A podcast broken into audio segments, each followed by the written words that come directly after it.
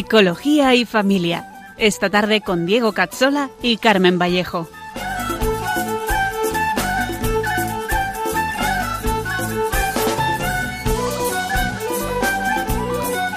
Te dijo ven y aceptaste, atrás quedó lo vivido, te dio una nueva esperanza, todo encontró su sentido.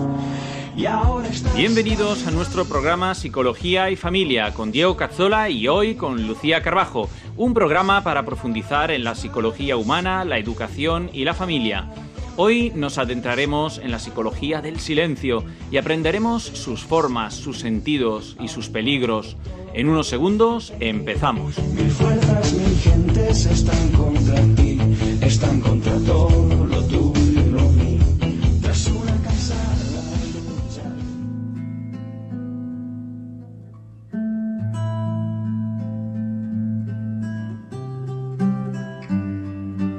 Salve, custodio del Redentor y esposo de la Virgen María. A ti Dios confió a su Hijo, en ti María depositó su confianza. Contigo Cristo se forjó como hombre.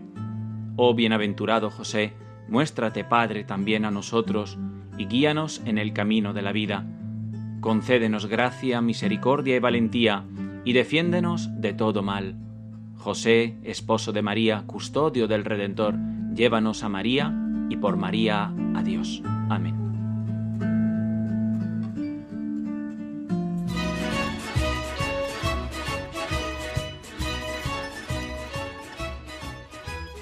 Bienvenidos a todos y feliz mes de marzo en esta cuaresma camino de la Pascua. Es un mes donde la oración, el esfuerzo personal en sacrificar nuestra comodidad y la entrega a los demás se acentúa para preparar el corazón a la gracia de la resurrección. En este tiempo el silencio viene a ser clave, tanto en forma de silencio físico como de silencio más metafórico. Así que hoy vamos a reflexionar sobre esta herramienta y veremos qué tipos de silencio hay, para qué sirven y dónde se esconden. Hoy tenemos aquí a Lucía Carbajo, que viene a sustituir hoy a, a la pobre Carmen, que está malita. ¿Qué tal, Lucía? Buenos días. Buenas tardes, Diego. Buenas tardes a todos. Muy bien. Bueno, pues Lucía, eh, pues continuamos con, con nuestro programa número 30. En el programa anterior vimos la psicología de la intimidad y ahora toca eh, eh, desgranar algunos aspectos que parten de esa intimidad y que trataremos de verlos desde la perspectiva psicológica más que la antropológica, de modo que saquemos también consejos prácticos que se puedan llevar a la vida real hoy mismo, sin falta. En el anterior programa vimos cómo se educa en la intimidad y vimos como cuatro pasos, ¿no? Vimos primero que era importante recibir el amor incondicional de Dios, recibir luego el amor familiar, luego en la relación personal con el otro, donde aparecen las primeras desilusiones, y finalmente eh, vimos cómo eh, aprender a protegerla. Vimos que todo lo que sale del hombre es una proyección de su interioridad y que si lo de dentro está mal, lo de fuera lo será también. Descuidar estos pasos y sobre todo el cuarto eh, permite que nuestra mente genere como unas capas de cebolla, decíamos, ¿no? que oscurecen nuestro interior con prejuicios y mentiras que terminamos por eh, finalmente hacer nuestras hasta el trágico punto de eh, padecer patologías e incluso promover nuestra condenación eterna, que es lo más grave. Esto es así porque enredada en nuestra intimidad está la libertad personal, por lo que si se atrofia o falsea una, pues también la otra se cristaliza, digamos, y nos hace esclavo de nuestra eh, propia autocreación. La verdadera libertad es la que nos permite entregársela a quien mejor la va a cuidar. Y este es solo Jesucristo, camino de verdad y vida. Sí, también vimos cómo protegerla y qué pasa cuando abrimos nuestra intimidad a quien no corresponde o antes de tiempo y propusimos varios puntos para educarla y protegerla. Entre los más importantes estaban la forma de hablar, la pureza de nuestro pensamiento, la oración evidentemente, la calidad de nuestra actitud ante los demás y muchos detalles que pueden ayudarnos a forzar nuestro psiquismo a acomodarse a lo que debería de salir de él, jugando un poco a la contraria.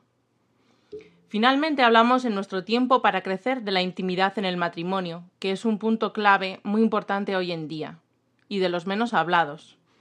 Así es, Lucía, y eh, así que enseguida vamos a empezar. Solo recordar que podéis escuchar todos nuestros programas, que ya sabéis que son mensuales, los tenéis en el podcast de Radio María, así que si queréis escuchar algunos, solo tenéis eh, que entrar en radiomariapodcast.es, eh, todo junto, y buscar la sección de Psicología y Familia, donde nuestros programas en concreto son los que empiezan en su descripción por, con Diego Cazzola y Carmen Vallejo.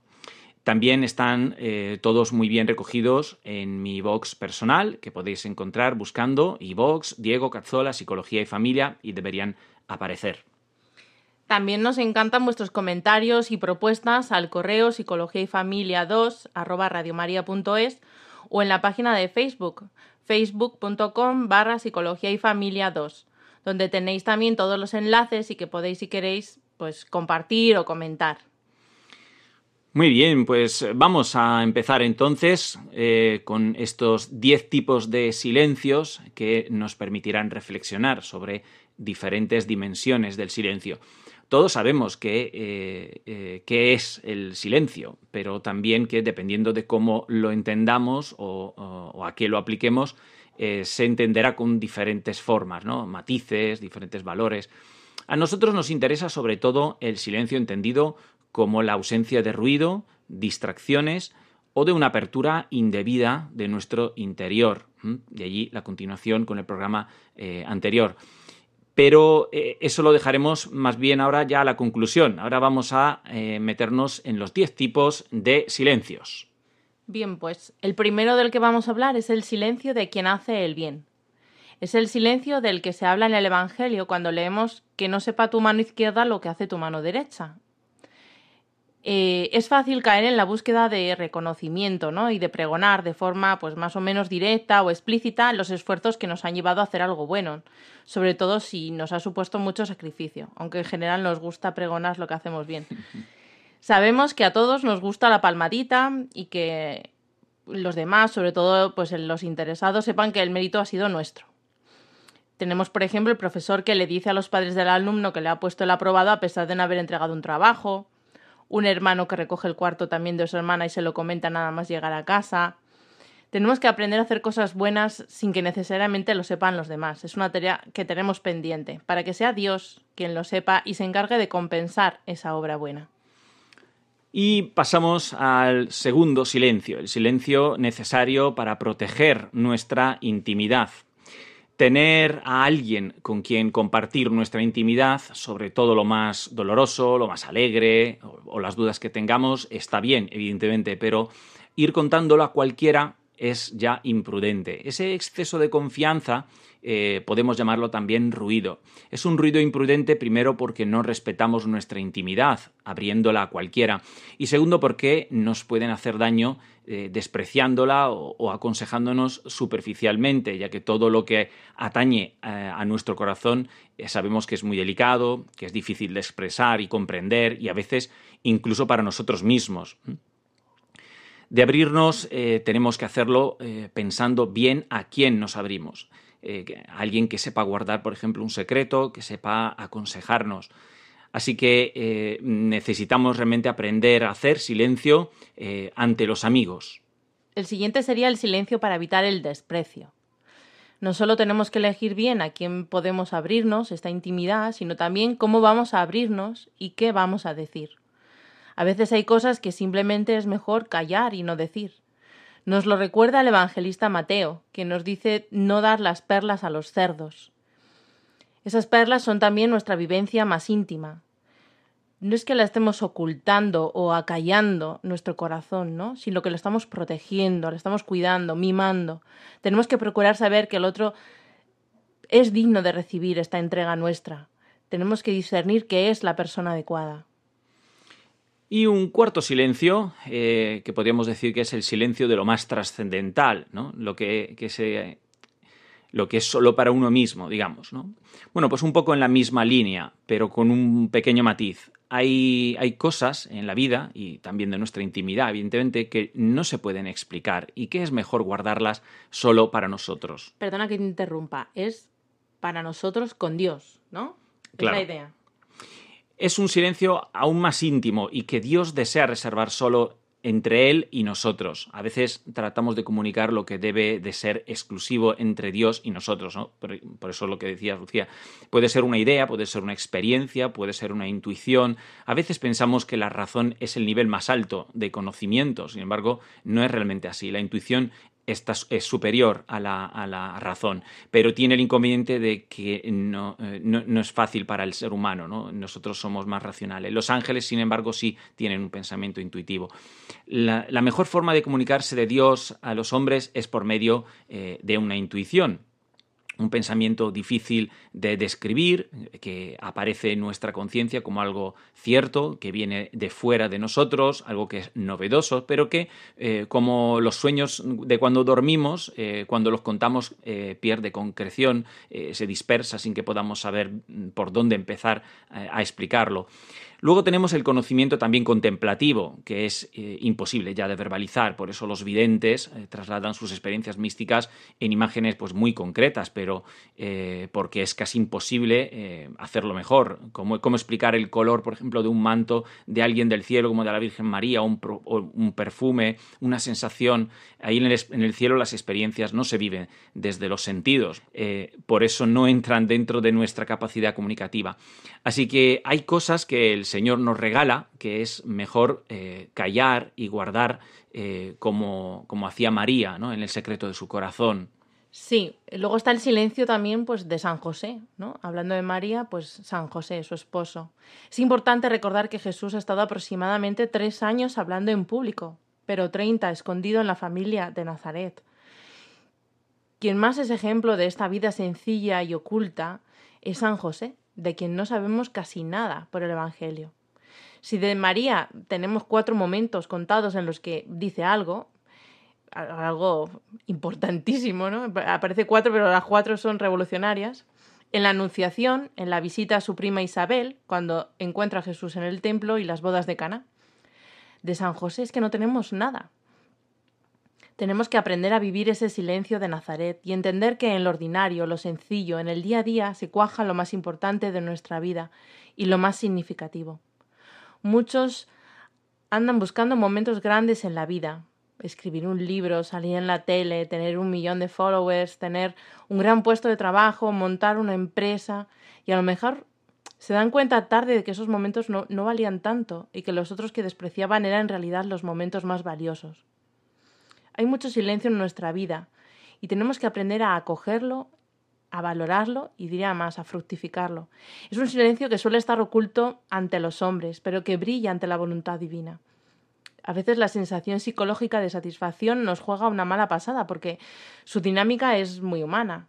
No es como la sensación espiritual que no existe en esta tierra, pero que tenemos que apreciar por el don de la fe cuántas mujeres pues a lo mejor no son valoradas en su trabajo diario en la casa, en la familia, con los hijos, con los pañales.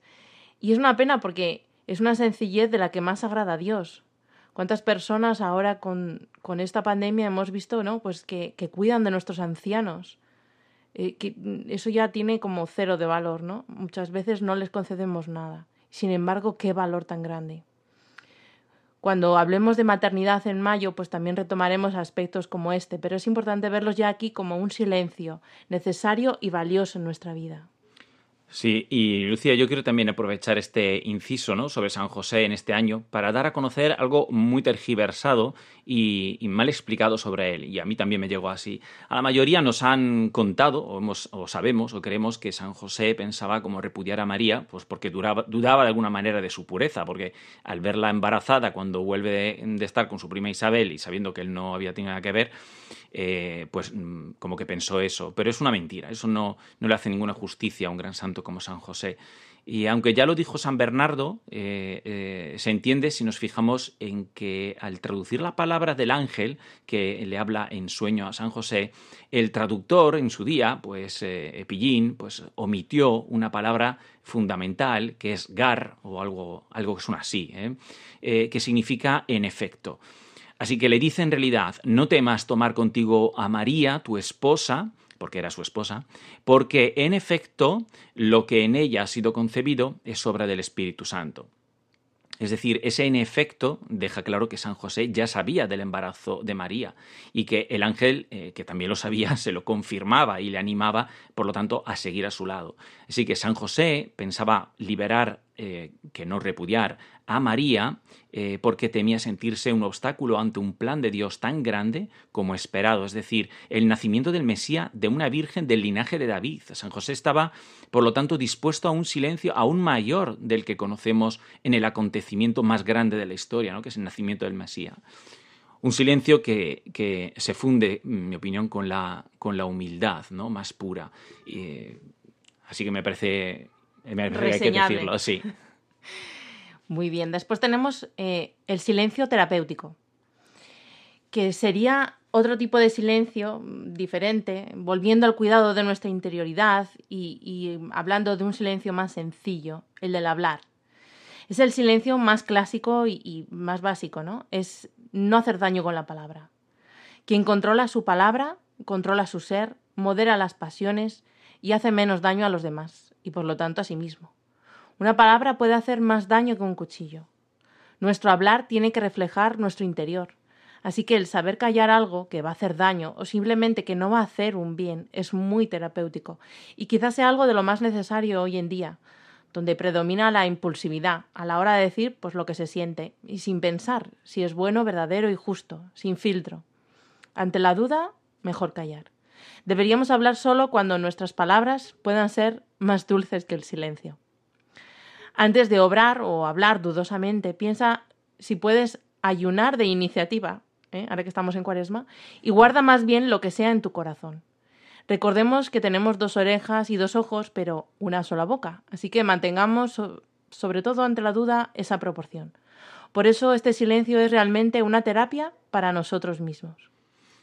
Y, siempre en el ámbito del silencio, digamos, eh, terapéuticos, otro tipo de silencio muy relacionado es saber callar cuando nos invaden las emociones. Eso es un silencio de los más difíciles. Eh, ¿Qué hace Jesús cuando está en la barca durmiendo con los apóstoles asustados por la tormenta y le despiertan ¿no? por miedo a perecer? Bueno, pues lo primero que hace es callar la tormenta y ya luego habla pues mm, no dejemos que el ruido de los problemas nos perturbe. Más bien hagamos silencio, busquemos la oración o por lo menos alejémonos y no hagamos nada en esos momentos. Como dice el dicho, ¿no? en, tiempos de tribulación no hagas mudanza. Espera, calla, tranquilízate y solo luego piensa y actúa. Un ejemplo muy sencillo es eh, no aplicar un castigo, por ejemplo, a nuestro hijo cuando estamos enfadados porque quien lo ha hecho sabe que estaremos poniendo más bien emoción que justicia, ¿eh? y más que, más que de Dios ponemos lo que somos nosotros. Solo hay que fijarse en cuántas veces, por ejemplo, María, ante, ante mucha emoción, como por ejemplo la que tendría ante las palabras de Simeón, eh, la pérdida de Jesús en el templo o al pie de la cruz, ¿no? pues lo guardaba todo en su corazón. Que por cierto, un pequeño detalle que he descubierto eh, trabajando para, para hoy, ¿no? Jesús estuvo boca abajo casi una hora mientras le quitaban los clavos y las ataduras de la cruz. Yo me pongo en el papel de María, estando allí una hora viendo a su hijo clavado eh, boca abajo. ¿no? Ahí lo dejo, ¿no? En fin, eh, ante demasiada emoción, eh, silencio antes que acción. Sí, luego casi me quedo yo también en silencio. el silencio como patología o, estrategia. El silencio comunica mucho, incluso puede llegar a ser algo muy agresivo, ¿eh? dándole la vuelta a la, tortilla, ¿no? Antes veíamos el silencio que, que, cuida y aquí el que, el que ataca. El silencio puede ser un signo de cobardía. Es el silencio que acontece cuando no deberíamos callar, sino comprometernos con la verdad. Puede ser incluso un pecado de omisión callarnos cuando preguntan si hay algún cristiano en la sala o en clase, callarnos cuando se vota, hacer algo que no está bien, cuando vemos que ocurre algo que está muy mal y no expresamos nuestra opinión contraria, por lo menos. En todos esos casos es silencio de cobardía, es un silencio que reniega de la verdad y la justicia. Recordemos las duras palabras de Jesús en Mateo 10, que dice, Al que me niegue delante de los hombres, también yo le negaré ante mi Padre que está en los cielos. Hay otra en la que dice también, ¿no? El que se avergüence de mí. que a mí es una frase que se me quedó desde pequeña grabada y yo siempre digo al Señor de vez en cuando, digo, no te avergüences de mí, por favor, por favor. bueno, sigo, que, que, que anuncia condenación, ¿no? Este silencio, ya que nadie entra en el cielo si no es por Jesucristo. Sí, el silencio también eh, puede ser agresión. En psicología se le denomina una acción pasivo-agresiva, ¿no? Un estilo pasivo-agresivo, ¿no? Porque ataca, pero de forma como indirecta o silenciosa, nunca, mejor dicho. Es un tipo de agresión eh, no menor que el grito, el insulto, eh, o lo que se pueda llegar a decir, ¿no? De hecho, puede ser aún más violento, ya que en realidad lo que hace es atacar al otro en su dignidad, puesto que lo que hace es negarle al otro el ser, la presencia. Es un desprecio a la súplica del otro, a, la búsqueda de la verdad, de la justicia, ¿no? Cuando eh, cuando se da en una familia, en un matrimonio, pues eh, esos comportamientos son, son dolientes, ¿no? Y hay que evitar a toda costa que se den.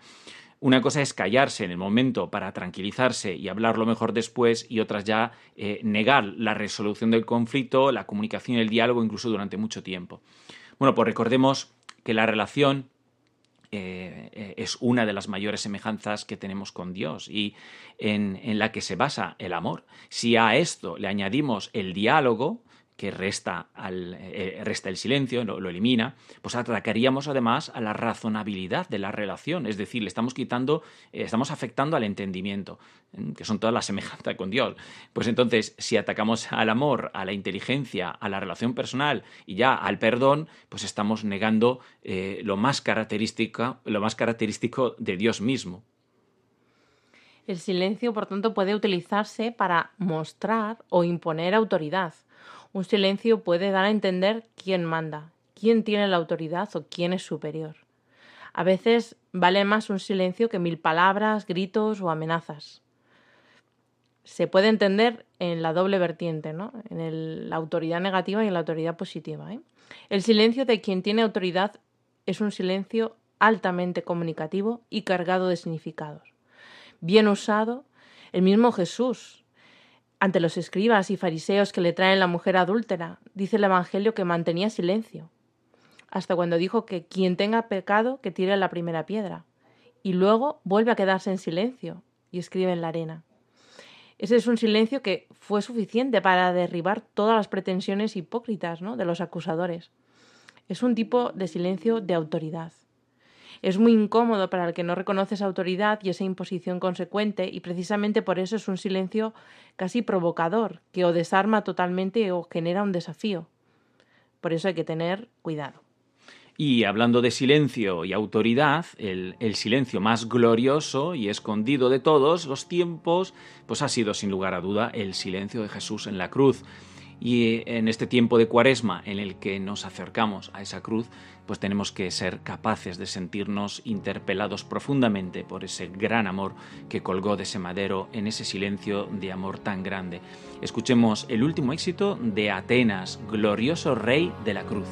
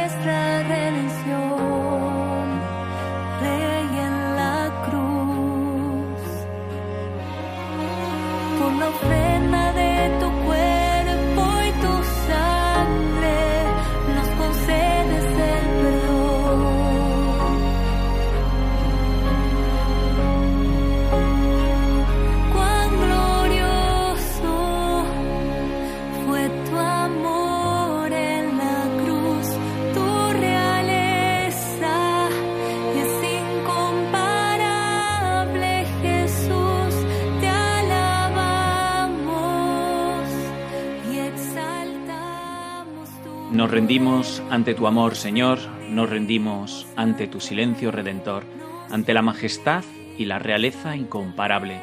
Diste tu vida por mí, para regalarme la posibilidad de ir al cielo, aunque yo no la acepte, Señor, aunque yo no la merezca. Aunque yo no la acepte, Señor, aunque yo no la merezca. Bendito seas por siempre, Señor. Seguimos en Psicología y Familia con Diego Cazzola y hoy con Lucía Carbajo. Estamos viendo los tipos de silencio, eh, estamos viendo la psicología del silencio. Vamos a repasar rápidamente. Hemos visto el silencio que es necesario eh, de, quien, para quien, de quien hace el bien, necesario, digamos, para hacer el bien, el silencio que es necesario para proteger nuestra intimidad, el que necesitamos para evitar el desprecio, el silencio de lo más trascendental, el que es solo para uno mismo. Vimos también el silencio de San José eh, y el de contemplación. Y vimos el silencio terapéutico, ¿no? El lo de callar la tormenta emocional. Eh, y vimos por último el silencio como patología, el silencio de, del cobarde, del agresivo pasivo y el que muestra autoridad. ¿Y cómo discernimos si nuestro silencio es bueno o es malo? Es decir, si está bien o está mal. Bueno, porque a veces callamos eh, para no acrecentar un problema y podemos dudar de si deberíamos seguir eh, con la discusión o si deberíamos dejarla ir, ¿no? Pues en ese momento no es tan fácil tomar eh, una decisión acertada y rápida, ¿no? Y en un, en un consejo es que un consejo es que si el silencio me humilla a mí y no al otro, pues puedo asumirlo y, puede que sea algo bueno. Si por lo contrario ese silencio vemos que hace más daño al otro o a los demás, pues puede que sea mejor a lo mejor no callar, como por ejemplo pues pedir perdón o, explicarse mejor. Ante la duda, en mi opinión, disculpémonos. Y si a, y si alguna si alguien le, y si a alguien le cuesta mucho este aspecto, pues yo le aconsejaría rezar una semana las, las letanías de la humildad y rezarlas todas las noches, ¿no? Eh, probad para, para verlas. Eso hay que poner en internet, se encuentra fácil, son una autopista para aprender a hacer silencio, os lo garantizo. Sí, sobre todo, eh, o sea, hay que ser, hay que estar en un momento un poquito valiente, ¿eh? Para hacer esas letanías, porque va a llover por todos lados. Bien, ventajas, ¿no? Ventajas científicas del silencio. Hoy parece que todo tiene que abordarse desde la ciencia para tener peso, para ser veraz. Pues bueno, vamos a dar datos científicos sobre el silencio.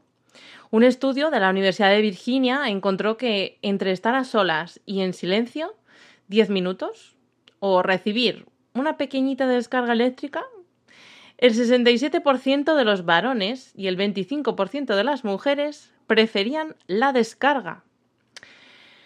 Sin embargo, está visto y lo hemos hablado, ¿no? que los beneficios del silencio son incuestionables. Pero es que además que se ha demostrado, mejora el sistema inmune, baja la presión sanguínea, promueve el crecimiento de nuevas células del hipocampo, que están relacionadas con la memoria y el aprendizaje. Y evidentemente todo esto pues mejora, por ejemplo, el sistema cardiovascular. Y además disminuye el estrés, que, eh, ya que ante, ante el ruido, eh, la amígdala, que está relacionada con las emociones y la memoria emocional, manda señales que liberan cortisol o, y, adrenalina, que ya hemos visto que están relacionadas con el estrés, el cáncer y la ansiedad. Eh, tres cosas que curiosamente están en el ranking de los problemas de salud hoy en día. Por esto el silencio favorece pues la relajación, la memorización, la concentración en general, también la oración. Se ha comprobado que solo unos minutos diarios de silencio ayudan a mejorar el insomnio y aumentan la fluidez de las ideas y su asociación creativa, es decir, nos permiten focalizar la atención en la idea ¿eh? y no tanto en el entorno. Y bueno, pasando un poco ahora a las conclusiones, podemos entonces ver cómo eh, el ruido es la perfecta herramienta del demonio para alejar a todos de qué? De la salud física, de la salud psicológica y de la salud espiritual. La física, que yo creo que hemos tratado ya, queda clara, pues aumenta la enfermedad, aumenta el estrés, aumenta el insomnio, eh, genera ansiedad. La espiritual se entiende, sin embargo, que es porque no permite escuchar a Dios, ¿no? nos aleja de Él pero sobre todo el ruido permite tapar heridas importantes. Aquellos que, por ejemplo, dicen sentirse más cómodos con el ruido o, incluso eh, que les relaja el ruido, eh, en realidad es que suelen huir eh, de ciertas heridas y de ciertos miedos pasados, que están en la profundidad de nuestra intimidad y que evitan enfrentarse a lo que les duele. El hombre ha sido creado para descansar en la paz, no en el ruido. Si, si llegamos a descansar en el ruido, algo mm, no va bien. Incluso a lo mejor ni siquiera somos conscientes de tener estas heridas y eso hay que tenerlo pues en cuenta. La conclusión más importante es la que nos ayude a hacer silencio, que nos permite acercarnos a una vida más silenciosa en todos los sentidos, ¿no? A hablar cuando hay que hablar y a callar cuando hay que callar, a cuidar esa intimidad, ¿no? ¿Te parece que damos algunas ideas que, que se pueden dividir como en dos grupos, las que orientan al silencio interior y las que apuntan más a un silencio exterior? Exacto. Vamos a empezar por las primeras. Para favorecer el silencio interior, lo mejor es el rezo diario del rosario, rezado lentamente, si es posible. Luego podemos hacer un momento de adoración ante el Santísimo, que es otro, son los dos puntos claves, ¿no? Eh, la adoración del Santísimo nos recuerda que somos criaturas, nos recoloca en nuestro sitio como hijos de Dios, que somos cuidados por nuestro Padre y que expresamos su amor desbordante en cada momento.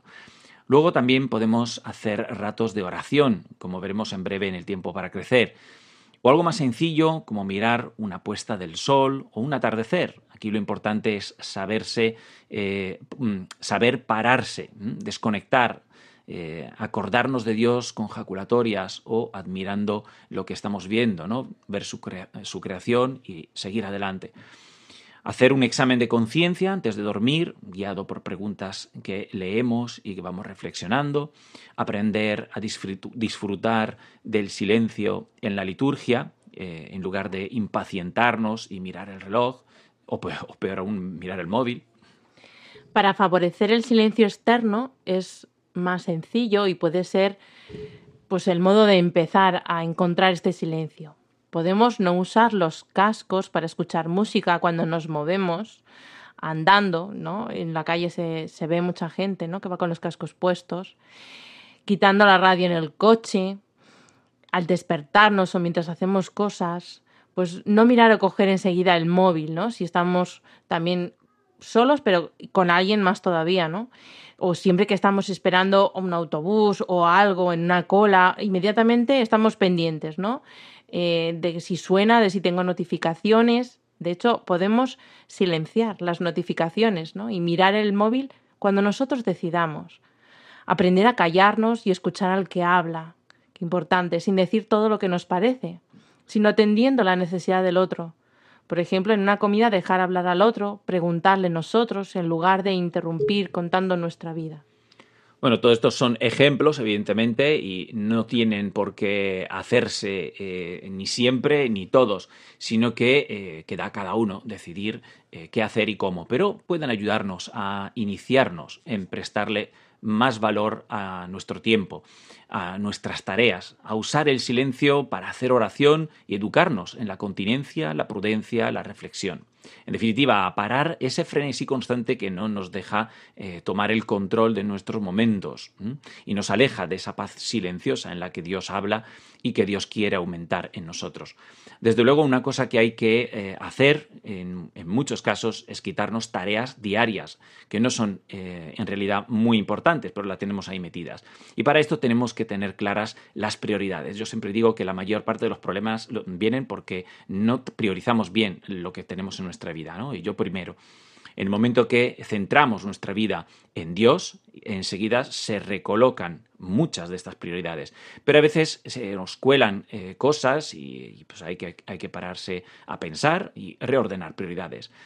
me gustaría invitar en concreto a los sacerdotes a reflexionar si las tareas a las que se dedican son las que realmente quiere eh, Dios, ¿no? Y si son propias de su ministerio o no. Muchas veces les veo preocupados más por cuestiones organizativas que eh, por lo que gira alrededor de la, de la confesión, la Eucaristía y la palabra, que son en realidad los puntos clave.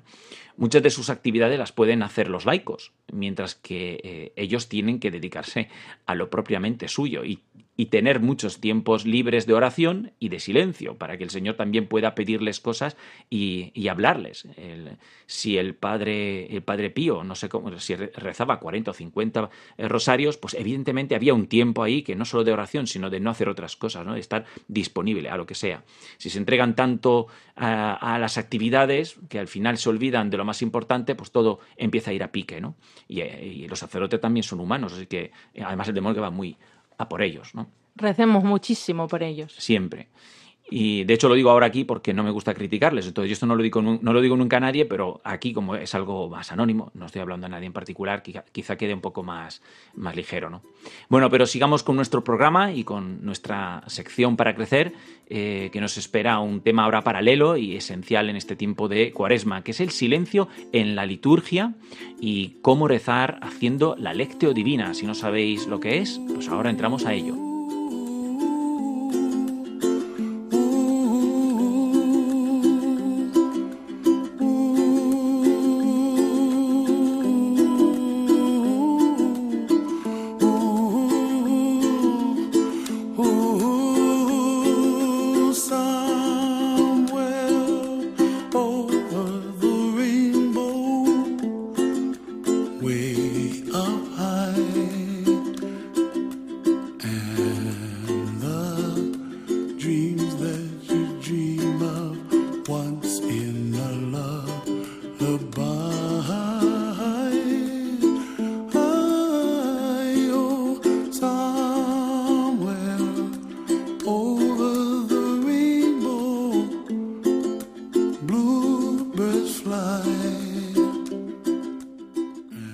Estáis escuchando el programa Psicología y Familia con Lucía Carbajo y Diego Cazzola. Empezamos la segunda parte de nuestro programa Secciones para Crecer, hoy con la intervención de nuestro gran colaborador, el Padre Jesús Úbeda Moreno.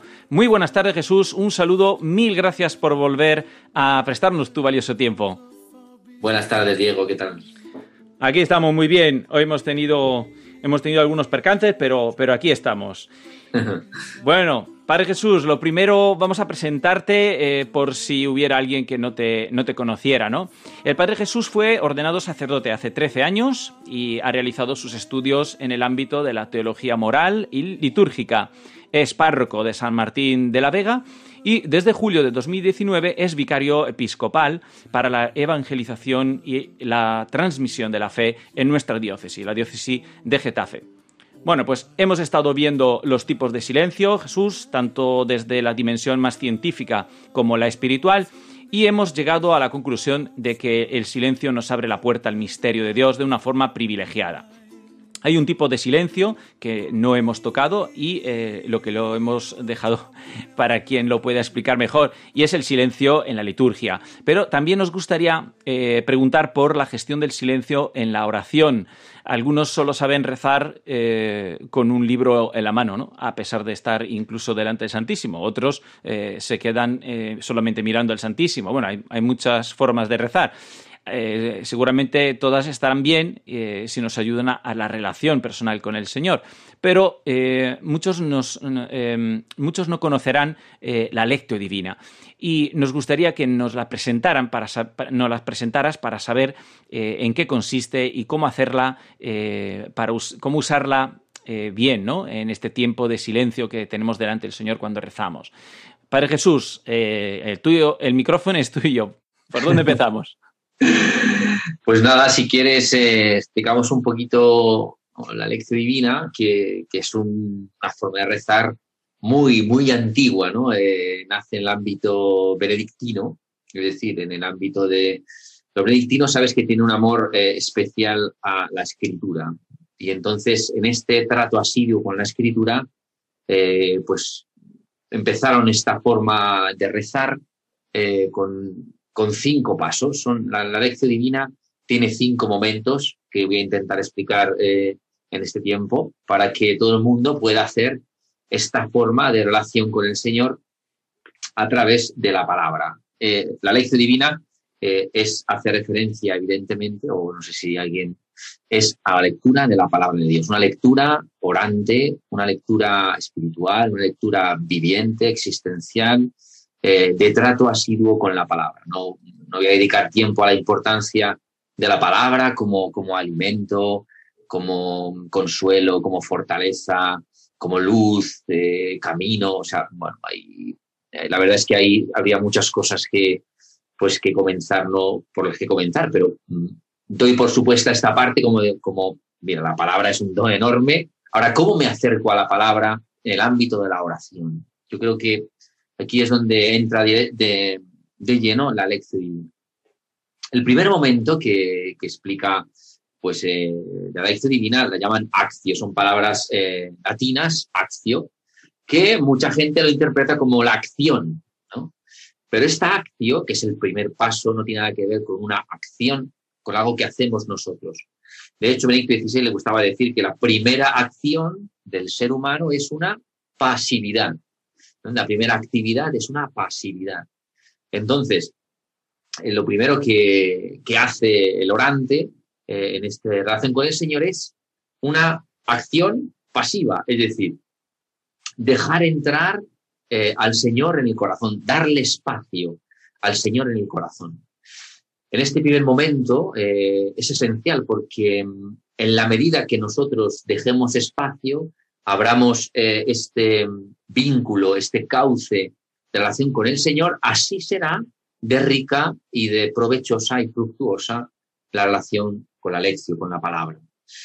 Este momento es un momento, además, que no, debe, no se debe correr, es un momento muy importante porque es donde el que va a orar se dispone a, a decirle al Señor ¿no? que está ahí porque le necesita. Es un momento para caer en la cuenta de nuestra necesidad de Dios, caer en la cuenta de que nuestra vida sin Él no sería nada, caer en la cuenta de nuestra sed, ¿no? La, la palabra ¿no? que, que, identifica este momento es la sed, la sed de Dios, el anhelo de infinito, la sed de un amor para siempre, la, sed de un amor incondicional, ¿no? todo esto, la sed de justicia, la sed de verdad, la sed de, de belleza, la sed de felicidad. O sea, toda esta, este dinamismo de, del corazón humano se hace protagonista en este momento de la lección divina. Es decir, vamos a entrar en relación con aquel que viene a responder a nuestra sed, con aquel que viene a alimentar el hambre de nuestro corazón y viene a saciar la sed de nuestra alma. Por tanto, primer punto, eh, la sed. Aquí hay una, una, recomendación que es invocar al Espíritu. En este primer momento se invoca al Espíritu para que disponga el corazón, la mente, todas nuestras potencias en relación con la escucha, en la relación con la palabra. Entonces el Espíritu Santo es la, es la luz de Dios que nos permite entrar en sintonía. Aquí estamos en la radio, ¿no? estamos en sintonía con eh, la palabra, con el verbo que se ha hecho carne y que permanece en nosotros a través de su palabra. Eh, el Espíritu hace que el corazón se esponje, el corazón se empape, el corazón eh, se prepare para, esa, para ese encuentro con la semilla de la palabra y, que realmente sea un momento fructuoso, un momento realmente fructífero. ¿no? Entonces nosotros nos acercamos a, a, este don, pues eso, como unos mendigos. ¿no? La imagen de, del Acti es un mendigo, es, es uno que suplica, es uno que, que reconoce su nada y que se acerca al misterio de Dios para encontrarse con el amor de su alma, para encontrarse con aquel que venía a responder a todo el deseo del corazón. Y una vez que uno está en esta disposición, está esperando una palabra, ¿no? Bueno, aquí la elección de la palabra, yo recomiendo siempre, eh, si hacemos la lección, la lección divina, eh, se puede hacer lección continuada de, los evangelios, que es una, una lección más seleccionada. Se puede hacer una lección, por ejemplo, yo hago lección de del ciclo litúrgico. Es decir, yo la lección divina que hago todos los días la fundamento con los textos litúrgicos del día. Y especialmente dedico un tiempo especial siempre, siempre a lecturas del domingo. Yo empiezo la lección divina del domingo el lunes. Y voy rumiando toda esa palabra durante toda la semana para el domingo. Que el domingo es el día por excelencia, es el día del Señor, donde el Señor viene a alimentarnos con su palabra y la Eucaristía. Aunque también, pues la gente que va a diario a la Eucaristía o simplemente que medita y deja entrar esta palabra del Evangelio o de la primera lectura o del Salmo, ¿no? Lo que es la, lo que es del día. Entonces, ¿cómo se hace? Primera cosa, segundo paso, lección se llama. Aquí es el momento de la lección. ¿Qué significa lectura? Vamos a hacer una lectura. Primero, una lectura, vamos a decir así, normal, una lectura normal del, del texto.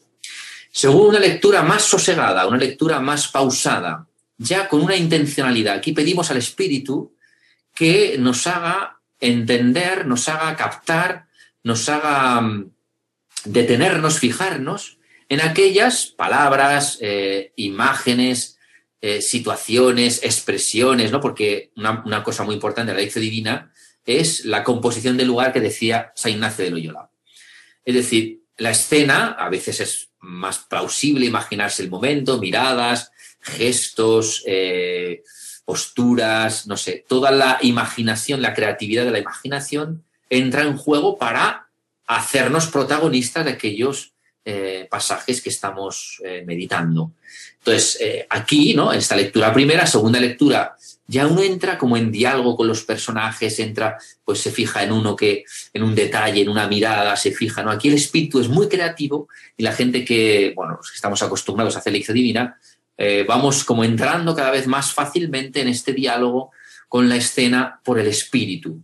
O palabras, ¿no? Frases eh, concretas que de momento nos, nos llaman la atención, ¿no? El espíritu nos detiene en esas palabras y, entonces empieza como el trabajo del espíritu en esa relación con la palabra que ya empieza a alimentarnos, que ya empieza a iluminarnos, que ya empieza a construir, ¿no? a, a plasmar eh, aquello que la palabra quiere darnos en este día. ¿no? La palabra tiene muchos, dicen que es una un diamante de mil caras y, o según San Efrén, una fuente que nunca termina ¿no? de, acabarse, gracias a Dios, y que cada vez que te acercas a ella, pues bebes una parte, ves una parte, ¿no? Y siempre, o sea, tiene una riqueza, siempre tiene un lado que tú no conoces, un lado escondido, o simplemente, yo he leído mil veces evangelios y cada vez que los leo muchas veces vuelven otra vez a, sorprenderme por una novedad, por un punto que no me ha fijado, una palabra, un gesto, ¿no? Lo que se dice Le- que el- la, la palabra de Dios es viva. Exacto, exacto. Ese- ese- la palabra de Dios tiene dos características, una que es declarativa y otra creativa. ¿Mm? Declarativa en tanto que declara la verdad de las cosas, la verdad de la realidad, la verdad de la historia, la verdad de la persona, ¿no? Pero por otro lado tiene una dimensión creativa. No sé si conocer los libros de Jerónimo Stilton, estos libros que Sí. tienen vida, ¿no? Pues siempre me ha impresionado porque la, la escritura es algo parecido, ¿no? La palabra tiene vida, ¿no? O sea, tiende a crear aquello que dice, ¿no? En la lectura, en una lectura creyente, eh, por ejemplo, el Señor es compasivo y misericordioso, ¿no? Pues el Señor va haciendo tu corazón compasivo y misericordioso, ¿no? O el Señor, o sea, toda la palabra empieza a plasmarse, a configurar tu vida conforme a aquello que lees con fe, ¿no? Entonces, muy bonita esa dimensión creativa de la palabra porque realmente cumple, ¿no? Aquello que dice, ¿eh? igual que la palabra eh, al inicio, en el Génesis, dijo Dios, ¿no? Hágase el cielo y, y el cielo se hizo, ¿no? Pues lo mismo, ¿no? Dios dice para ti una palabra de aliento, una palabra de vida y en ti se va cumpliendo, se va plasmando. Tercer momento de la palabra es el momento de la meditación. La meditación es, meditación en castellano, es el momento en el que entramos ya en un diálogo intentando comprender bien, con un poquito más a fondo, el texto. Aquí nos puede ayudar algún texto de referencia. Decir, un comentario de un padre, un comentario de algún... Yo leo hago muchos comentarios, bueno, tengo en realidad cuatro comentarios de cabecera que me permiten, ¿no? en esa meditación, pues comprender mejor el texto, comprender mejor una expresión, eh, pues es como una ayuda que enriquece lo que tú has podido ver eh, en esa primera lectura tuya, ¿no? Es como un enriquecimiento de la, la tradición de la Iglesia que te permite enriquecerte de toda esa, de ese cauce precioso de la Iglesia. Cuarto momento, eh, la oración. Aquí es donde entra ya el diálogo. Un diálogo que puede ser silencio, es decir, porque estás contemplando al Señor en su palabra, pero puede ser diálogo, entonces en diálogo con un personaje, entonces en diálogo con, con el Señor, que le, tú le preguntas al Señor. Ahí entra un diálogo libre de hijo, ¿no? Un diálogo de amigo, un diálogo de amigo, un diálogo de, de- esposo, ¿no? De, de esposa, un diálogo nupcial. Bueno, ahí hay muchos tipos de diálogos dependiendo. Pero lo importante es que el corazón está en, en relación con el Señor, que ya, que te está hablando con su palabra, que, que esa palabra, ese personaje, esa samaritana eres tú, que vas al pozo, ¿no? Que dices al Señor, ve, yo tengo sed igual que la samaritana, ¿no? Y el Señor te dice, ¿no? Yo tengo un agua que salta hasta la vida eterna, ¿no? O sea, es un diálogo ya contemporáneo. La palabra se hace tuya, la palabra entra en relación con tu experiencia, con tu historia, con tu problema, con tu inquietud, eh, con, tu, con tu pregunta, ¿no? Con, con aquello con lo que sufres, ¿no? Y el Señor, a través de esa palabra que se hace contemporánea, es decir, que, que es para ti. Y que de repente, ¿no? Ves y dices, "Oh, Señor. Y te vas absolutamente, empiezas a ver cómo ilumina esa palabra el momento que estás viviendo, cómo te permite eh, esclarecer los factores para tomar una decisión, eh, no sé, tantas cosas ¿no? que, que se pueden desvelar en esa palabra. Y por último, la contemplación, que es muy... En, en el fondo esto es como reposar. Ahí deja reposar todo lo que el Señor te ha dicho, todo lo que el Señor eh, te ha regalado, todo. Es como una especie de, de, de descanso en el silencio, en el abandono. Es una oración de, de abandono, una oración de plasmación, la llamo yo. Es como, como, la, como la vasija en manos del alfarero, donde en silencio el Señor empieza a moldear su vasija que eres tú eh, a imagen de Cristo, ¿no? a través de sus manos que son el Espíritu. Bueno, esto más o menos, Diego, serían los cinco pasos, ¿no? La acción, lección, meditación, oración, contemplación. Más o menos. Eh, y por último, mm, me quedan dos minutos, ¿no? porque tengo que irme a otro lado. Eh, me encantaría estar aquí más tiempo, ya os lo puedo asegurar que estaría aquí hablando bastante más tiempo. Es el silencio de la liturgia. Mirad, una cosa muy sencilla. La liturgia, dice el emisal romano, que la liturgia tiene momento culminante, llama, lo, llaman así, momento epicléptico o epiclético, ¿no? como algunos dicen. Momento de efusión del espíritu. El silencio de la liturgia es efusión del espíritu. Yo es realmente la gente cuando empezó a disfrutar del silencio de la liturgia, silencio, por ejemplo, oremos después de la oración colecta, silencio. Es verdad. Y es, es como si de repente entraras, ¿no? En una dimensión que dices, ahí va, pero si yo venía distraído, pero si yo venía, de repente entras, ¿no? O después de, de- de la homilía, ¿no? Pum. Silencio, ¿no? Dejar entrar esa palabra, que el Espíritu haga ahí su obra, ¿no? Después de la comunión, silencio. El silencio es la forma, una de las formas más, eh, más fecundas de participación del pueblo de Dios. Fíjate, qué curioso, ¿no?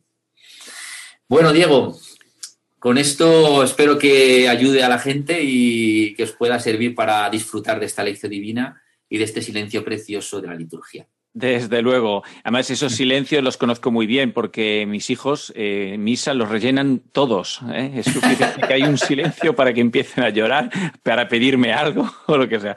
Pero sí. Pero, eh, muchísimas gracias, eh, Padre ti, Jesús. Eh, como siempre es espectacular. Una pena que sea tan poco tiempo, pero, Sí. pero bueno, muchísimas gracias y un fuerte abrazo. Un fuerte abrazo también a, a Lucía. Gracias, Diego. Hasta Bueno, luego. muchas gracias, Chao, chao. Padre, y un saludo. De verdad, muchas gracias. Abrazo tu amor que no entiendo. Sé que sanaré a su tiempo. Bendito seas, Señor, en tus brazos dormiré. Esto es todo amigos de Radio María. Os dejamos hoy la tarea de buscar ese silencio que nos ayude a vivir cada momento más cerca del Señor y no tan distraídos con las cosas de este mundo. Como dijo el cardenal Sara, el silencio es la puerta al misterio de Dios, es dejarse educar por la presencia divina. El silencio es fundamental y es necesario que en esta recta final de la cuaresma podamos descubrir su profundo significado y experimentemos sus beneficios, sobre todo en la oración y en el crecimiento de nuestra intimidad con el Señor. Dios mediante, nos volveremos a escuchar el 13 de abril a las 17 de la tarde, a las 16 en Canarias, con un nuevo programa en el que nos adentraremos en la psicología del misterio cómo impacta lo misterioso en nuestra psicología.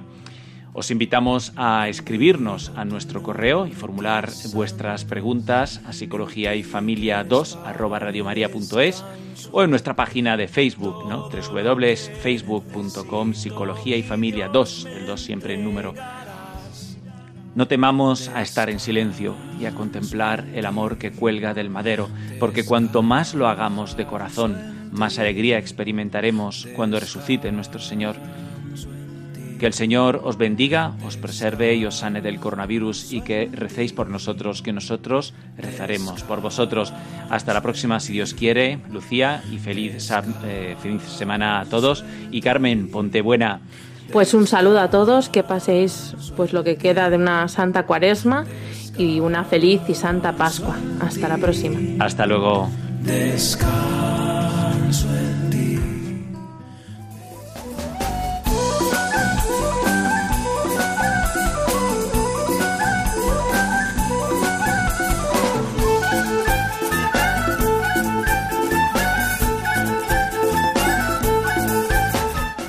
Han escuchado Psicología y Familia, esta tarde con Diego Cazzola y Carmen Vallejo.